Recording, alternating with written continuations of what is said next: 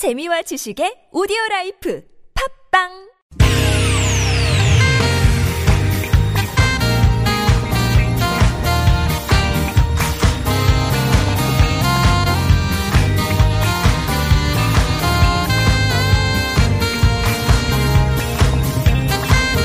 이유가 뭐지? 도대체 뭐 때문에? 세상만사 궁금한 이야기들을 꼼꼼하게 들여다봅니다. 최진봉의 왜?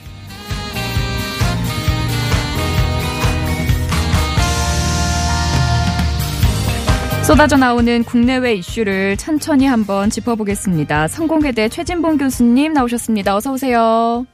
안녕하세요. 네, 안녕하세요. 전화로 네. 오늘은 인터뷰를 하게 되네요. 그러니까요. 네. 그 옆에서 제가 해야 되는데 전화로 하게 돼서 참 안타깝게 생각합니다. 아쉽습니다. 이렇게 또 그러니까요. 얼굴을 못 뵙고 이야기를 나누게 되네요.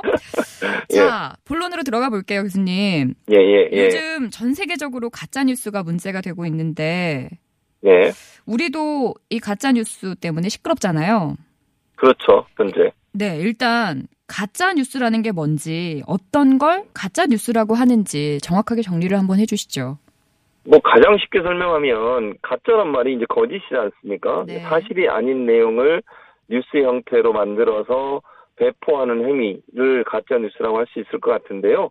이 가짜 뉴스를 정의하는데 상당히 학자들도 의견이 다른 부분이 있어요. 어, 음. 어떤 어느 선까지 가짜 뉴스로 볼 거냐. 음, 또는 이제 우리가 언론사들이 취재하는 거 취재하고 보도하는 과정에 뭐 제대로 fact check 그러니까 사실관계 확인 안 해서 오보를 낼 수도 있잖아요. 네. 그럴 경우에 그럼 오보도 가짜 뉴스로 볼 거냐 뭐 이런 음. 논란들이 좀 있는데 네. 어 공통적으로 가짜 뉴스 하면 거짓된 정보 라고 하는 것이고요. 또는 조작된 정보, 왜곡된 정보 이렇게 이해하는 것이 맞을 것 같아요. 그러니까 음, 진실이 분명히 존재하고 있는데 그 존재하는 진실하고 전혀 다르게 사실을 왜곡하거나 조작하거나 또는 뭔가 없는 걸 만들어내거나 그래서 음. 그거를 배포하는 행위 그걸 이제 가짜 뉴스 이렇게 얘기할 수 있을 것 같고요. 네. 또 하나 이제 논란이 되는 게 요즘에 이제 뉴스가 전파되는 루트가 예전에는 뭐 신문 방송처럼 명확하게 언론이라고 인식될 수 있는 부분도 있지만 요즘은 1인 방송이나 아니면 뭐 인터넷 SNS를 통해서 정보가 유통이 되지 않습니까? 음, 그래서 그 SNS를 통해서 유통되는 정보까지도 가짜뉴스의 범위에 집어넣어야 되느냐 하는 부분에 대한 논란이 있고요.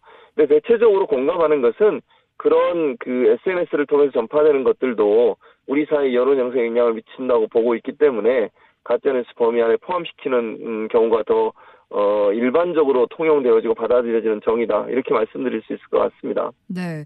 일부에서는 이 가짜 뉴스라는 말 자체가 좀 어폐가 있다 이렇게 주장하기도 하고 교수님도 네. 가짜 뉴스 대신에 허위 정보라고 불러야 한다 이렇게 말씀하신 걸로 네. 알고 있거든요. 그렇습니다. 예. 이유가 뭘까요? 왜 그러냐면 예. 그 뉴스라고 하는 말이 저는 뉘앙스 때문에 그래요. 뉴스라고 하고 지금 이제 문제는 여야가 이제 이렇게 첨예하게 대립되는 부분이 가짜 뉴스를 규제하겠다고 하는 정부의 방침 때문에 그런 거거든요. 네. 그런데 뉴스를 규제한다 하니까 음. 이제 우려하는 것이 뭐냐면 언론사들이 취재해서 보도하는 내용까지도 규제의 대상이 되는 게 아닌가. 음. 또는 아까 제가 말씀드렸던 언론사들이 뭐 의도적으로 또는 뭐 조작할 목적을 가지고 한 게 아니라 실수를 통해서 일어난 오보 같은 경우도 그러면 처벌의 대상이 되는 게 아닌가 하는 음. 우려가 있거든요. 네. 그게 그게 다 이제 뉴스라는 이름이 뒤에 붙어서 그래요. 음. 가짜 뉴스 하니까 이 뉴스나 언론 매체들에 대한 통제나 규제로 가서 표현의 자유나 아니면 언론이 갖고 있는 사명이 사실 이제 정권에 대한 또 저- 정치 권력이나 경제 권력에 대한 비판과 감시의 견- 기능이지 않습니까? 네. 그런 기능이 억압될 수 있다는 위험성에 대한 우려인 거예요. 음. 그래서 이걸 그럼 뉴스란 말을 쓰지 말자. 그 실제 EU 집행위원회에서도 최근에 보고서를 하나 냈는데 그 보고서의 내용도 가짜 뉴스란 말은 어폐가 있다 이런 표현을 했어요. 무슨 말이냐면 뉴스라는 것은 사실을 기반으로 만드는 것인데 그 앞에 가짜란 말이 붙는 것 자체가 논리적으로 성립이 안 된다고 주장을 하고 있어요. 음. 뉴스라는 건 가짜가 있을 수 없다. 음. 그럼 결국 가짜 뉴스라고 얘기하지 말고 허위로 조작된 정보다 이렇게 얘기하는 것이 어찌 보면 지금 통용되고 있는 우리가 일반적으로 얘기하는 가짜 뉴스의 정의에 더 가깝다고 보는 거죠. 어, 가짜 뉴스가 갖고 있는 특징 또는 허위 조작 정보가 갖고 있는 특징은 크게 두 가지가 있어요. 그건 뭐냐면 의도성이거든요. 의도를 가지고서 어, 정보를 만들어내거나 조작하는 것이고요. 두 번째는 그 의도를 가지고 있는 정보를 통해서 상대방이나 어떤 단체에 대해서 어, 안 좋은 이미지를 만들려고 하는 그런 목적을 가지고 있다는 것이에요. 그러니까 네. 그렇게 만들어진 정보가 과연 뉴스일까? 그건 음. 뉴스라고 보기가 힘들다. 그런데 이제 뉴스란 말을 붙이게 되면 그것이 표현의 자유 억압과 충돌되기 때문에 차라리 네. 그러면 허위 조작 정보라고 정의하는 게 더 맞겠다. 음. 라고 하는 것이 이제 그 박강원 의원이 이번에 이 그 가짜 뉴스 또는 허위 조작 정보의 문제점에 대해서 규제하자고 하는 법안을 발의했는데 거기에 그렇게 돼 있고요. 민주당이나 정부에서도 그렇게 용어를 바꾸려는 지금 움직임이 있고 아까 말씀드린 이유처럼 외국에서도 허위 정보 이렇게 지금 정의하는 쪽으로 방향이 좀 바뀌고 있는 상황이라고 말씀드릴 수 있을 것 같습니다. 저희가 이제 뭐 그러면 이렇게까지 말씀을 하셨는데 오늘 네. 진행하는 동안 가짜 뉴스 네. 대신 그러면 허위 정보로 이야기를 나눠볼까요? 예, 그렇게 하는 게 좋을 것 같습니다. 네. 그러면 이 허위 정보에 가장 민감하게 반응하는 건 아무래도 정치권이겠죠. 아무래도 방금 말씀해 주신 것처럼 이 허위 정보라는 게 정치적인 이유나 뭐 여론 형성이나 뭐 경제적인 네. 이득을 위해서 의도를 가지고 만들어낸 거기 때문에 정치권에서 민감한 건데 민주당에서 허위 조작 정보 대책 특위 일명 가짜뉴스 특위라는 걸 만들었어요. 예, 맞습니다. 예, 그렇습니다. 여기서 어떤 일을 네. 하겠다는 거죠? 그러니까 이제 그 지금 현재는요 그 허위 정보, 허위 조작 정보를 만들어서 유포하는 행위를 처벌하기가 어려워요. 음. 이제 우리가 볼 때는 왜 그럴까 하는데 현, 현행 법으로는 그걸 처벌할 수 있는 명확한 근거가 없고 네. 또 하나 문제가 뭐냐면 허위 조작 정보를 만들어내는 것도 문제지만 유포하는 게 더 큰 문제거든요. 음. 이게 예를 들면 지금 현재 가장 많이 활용되는 그 통로가 유포되는 통로가 유튜브예요. 네. 유튜브 그다음에 이제 우리가 많이 아는 뭐 포털 사이트나 아니면 이런 그 SNS 계정들이거든요. 네. 그런데 지금 SNS 계정이나 유튜브 같은 게 우리나라 회사가 아니에요. 음. 그리고 그 실제로 그런 회사들한테 강제로 어떤 허위 조작 정보를 내려라든지 아니면 허위 조작 정보를 스스로 심의해서 걸러내지 않았을 경우에 뭐 벌금을 물린다든지 이런 법 조항이 없어요. 우리는 현재. 음. 그러다 보니까 박강원 의원이나 이제 가짜뉴스 대책반이라고 하는 곳 그곳에서는 이걸 법과 제도로 좀 제도할 필요가 있다. 그러니까 책임 있는 어떤 행동을 하게 하기 위해서 특히 이제 외국에 서버를 두고 있는 구글이나 페이스북이나 트위터 같은 그런 이제 SNS 계정들이 가짜 뉴스를 확산시키는 그런 중요한 역할을 하고 있는 상황에서 이런 외국계 기업들이 뭔가 책임 있도록 행동하게 하기 위해서는 우리 법 체계 내에서 그런 행동을 하지 않았을 때는 규제를 할 수 있는 법안이 필요하다. 네. 라는 것을 출발을 했고요. 그래서 아마 이제 주 내용은 어떻게 어 외국계 회사들이 그거를 동참하고 또 그걸 동참을 제대로 안 했을 때 어떻게 규제할 거냐 하는 부분에 대한 법안을 만들기 위해서 만들어진 대책반이라고 볼 수 있을 것 같습니다. 네. 이 민주당 가짜 뉴스 특위와 관련해서 최근 예. 이슈가 된 것 중에 하나가 이게 있거든요. 구글을 찾아가서 허위 정보로 판단되는 것들, 그 콘텐츠들을 삭제해 달라고 요청을 했는데 구글 그렇죠. 측에서 거절을 했어요. 예, 맞습니다. 이 그래서 이것 예, 예, 예. 각자의 입장이 어땠던 거죠? 그러니까 어, 민주당에서는 지금 민주당과 관련된 대통령 정부와 관련된 여러 이제 그 SNS상에 특히 유튜브에 어, 그거 잘 아시는 것처럼 유튜브에 TV나 1인 방송을 하는 분들 있잖아요. 네. 이분들이 발언한 내용이나 이분들이 어떤 그 유포했던 내용들 중에 사실이 아닌 내용들 그것들을 골라서 104개인가를 음. 어 구글에 가서 삭제 요청을 했어요. 근데 이제 104개를 전부 공개를 하지 않아서 실제 어떤 내용인지는 지금까지는 뭐 명확하게는 알 수 없는데 음. 구글이 그걸 받고 나서 이거는 자기들이 볼 때는 가짜 뉴스나 아니면 허위 조작 정보라고 명확하게 판단 내릴 근거가 없다. 그렇기 때문에 우리는 표현의 자유를 존중하는 입장에서 그 내용들을 삭제해 줄 수 없다. 그렇게 지금 답변을 했죠. 음. 그러니까 이제 민주당에서는 그냥 돌아올 수밖에 없었어요. 아까 제가 말씀드렸듯이 그런 문제에 대해서 법적으로 제재를 할 수 있는 규정이 없어요. 현재 우리나라는. 네. 강제할 수 있는 규정도 없고요. 그러다 보니까 그냥 구글이 그렇게 나와, 나오면 민주당 입장에서는 그냥 돌아서서 올 수밖에 없는 상황이거든요. 그래서 이제 그런 부분에 대해서 민주당은 법적 제도적 장치를 만들어야 된다. 음. 그 왜냐하면 그렇지 않으면 이제 책임 있는 행동을 하기가 어렵기 때문에 외국에 서버를 두고 있는 그런 SNS들은 어 가짜 뉴스나 아니면 허위 조작 정보의 유통에 중요한 역할을 하고 있음에도 불구하고 책임을 지지 않으니까 그런 부분들에 대한 제재가 필요하다는 그런 음, 걸더 강조할 수 있는 그런 사건이었다고 볼 수 있겠죠. 음, 그 허위 정보에 대한 입장을 떠나서 제가 알기로는 네. 이제 뭐 해외에서는 그 네. 트위터나 유튜브에서 네. 그 가짜 뉴스들을 걸러내는 장치들을 마련했다라고 들었거든요. 예, 예. 우리나라에서는 그냥 뭔가 이렇게 거절하는 이 느낌이 조금 그렇긴 하네요. 그러니까, 그러니까 문제는 우리나라에 그런 법적 제도 장치가 없어서 그래요. 독일 음, 가장 대표적인 게 독일 케이스인데 네. 독일은 지난번 대선 때 그 메르켈 이제 당선이 됐죠. 그 당시에는 후보였고요. 네. 메르켈 총리에 대해서 엄청나게 이제 허위 조작 정보들이 막 어, 이렇게 유포가 됐었어요. 네, 맞아요. 그래서 그걸 이제 정부에서 그걸 규제하겠다고 법을 만들어 가지고 최소한 7일 이내 24시간 7일 두 가지 규정인데요. 7일 이내에 허위 조작 정보를 유튜브나 이런 그 SNS, 페이스북이나 이런 데서 내리지 않을 경우에는 음, 엄청난 벌금을 물도록 우리나라 돈은 한 600억 이상의 돈을 벌금을 물도록 그렇게 규정을 만들었거든요. 그러면서 이제 어 페이스북이 자체적으로 검증할 수 있는 시스템을 만들겠다.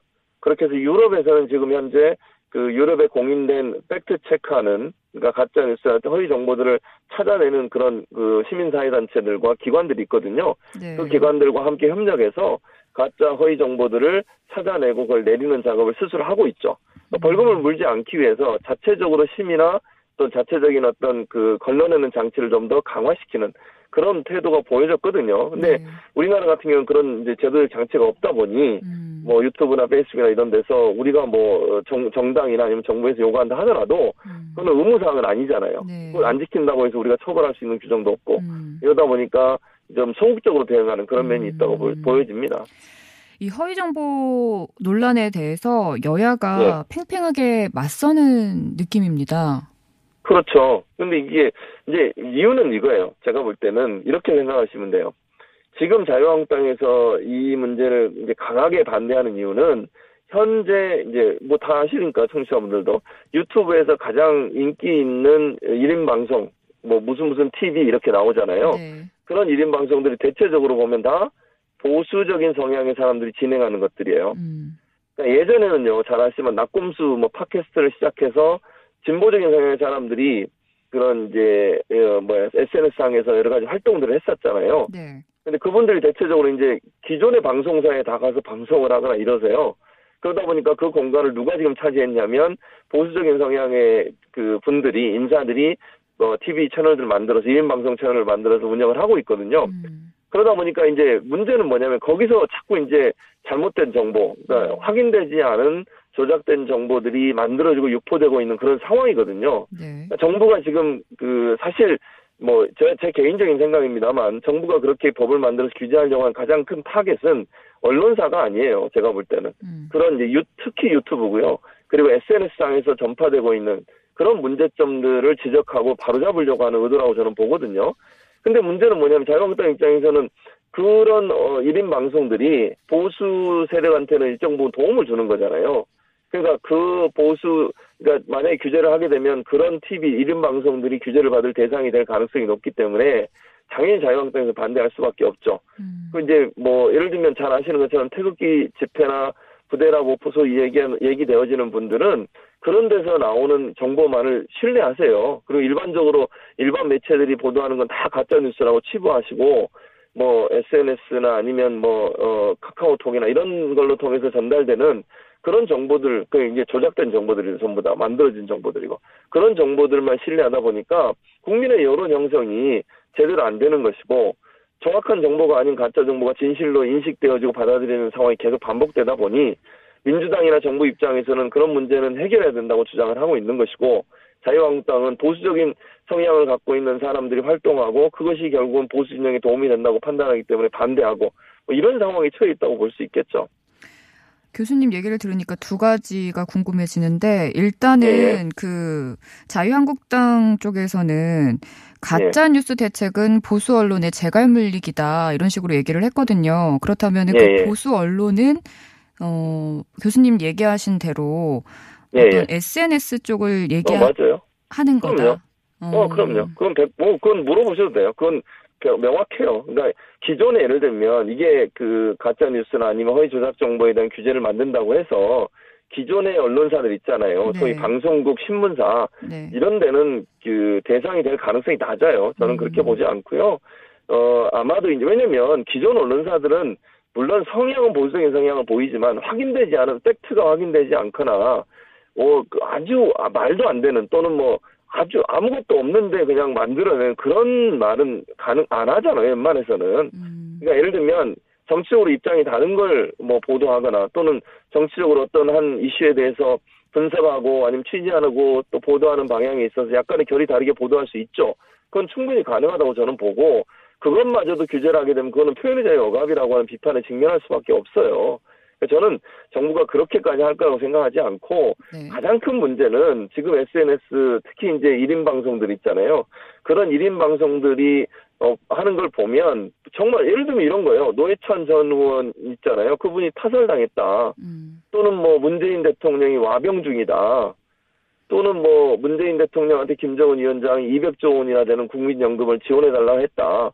뭐 이런 얘기들이거든요. 그러니까 이게 이게 좀 상당하고 말도 안 되는 얘기잖아요. 그런 얘기들이 기존 언론사에서는 그렇게 보도하지 않잖아요. 네. 그런데 이제 이런 SNS상에서는 그걸 막, 막 얘기하고 실제로 사실인 것처럼 막 얘기를 해요. 그러니까 그런 부분들에 대한 규제가 주 목적이지 기존 언론사들 소위 이제 뭐 신문이나 방송이나 이런 언론사들을 대상으로 해서 규제를 하려는 의도를 갖고 있다고 보지는 않습니다. 언론사가 약간의 영향, 약간의 위축을 받지는 않을까요? 그게 두 번째로 궁금했거든요. 그, 뭐, 그럴 가능성도 있죠. 왜냐면, 이제 사실관계가 확인되지 않은 상태에서, 어, 보도를 했을 경우에 그게 규제의 대상이 될 수도 있다. 음. 그래서 이제 박강원 의원, 아니나, 저는 이제 그렇게 주장했어요. 저는 정치적, 몇 가지 예외 조항을 두자고 제가 강조를 하고 있는데, 정치적으로 견해가 다른 의견을 표현하는 것을, 어, 이런, 이번 그 법을 만들어가지고 규제를 하면 안 된다. 그게 첫, 첫 번째 제 생각이고요. 그 다음에 이제 패러디 같은 걸 하잖아요. 네. 예를 들면 정치인을 좀 뭐랄까 패러디를 해서 뭐 비판적으로 얘기할 수 있는 거잖아요. 음. 그런 것들까지도 규제의 대상이 넘으면 그건 표현의 자유 억압이 될 수 있어요. 음. 네. 국민은 누구나 정부에 대해서 본인이 생각하는 생각을 표현할 자유가 있잖아요. 근데 그게 아무 그러니까 사실이 아닌데 뭘 만들어서 조작해서 하면 안 되지만 그냥 자기 느낌 느낌을 표현하는 방식에 있어서 정치 권력의 어떤 행동이나 정부의 행동에 대해서 이런 부분 좀 문제가 있다 이렇게 지적하는 것을 가짜 뉴스로 취급하면 안 되는 거거든요. 네. 그런 사항들은 제외를 시켜야 된다고 저는 봐요. 네. 그러면 예, 예. 이 가짜 뉴스, 허위 정보 논란의 바람직한 해법 짧게 좀 부탁드릴게요.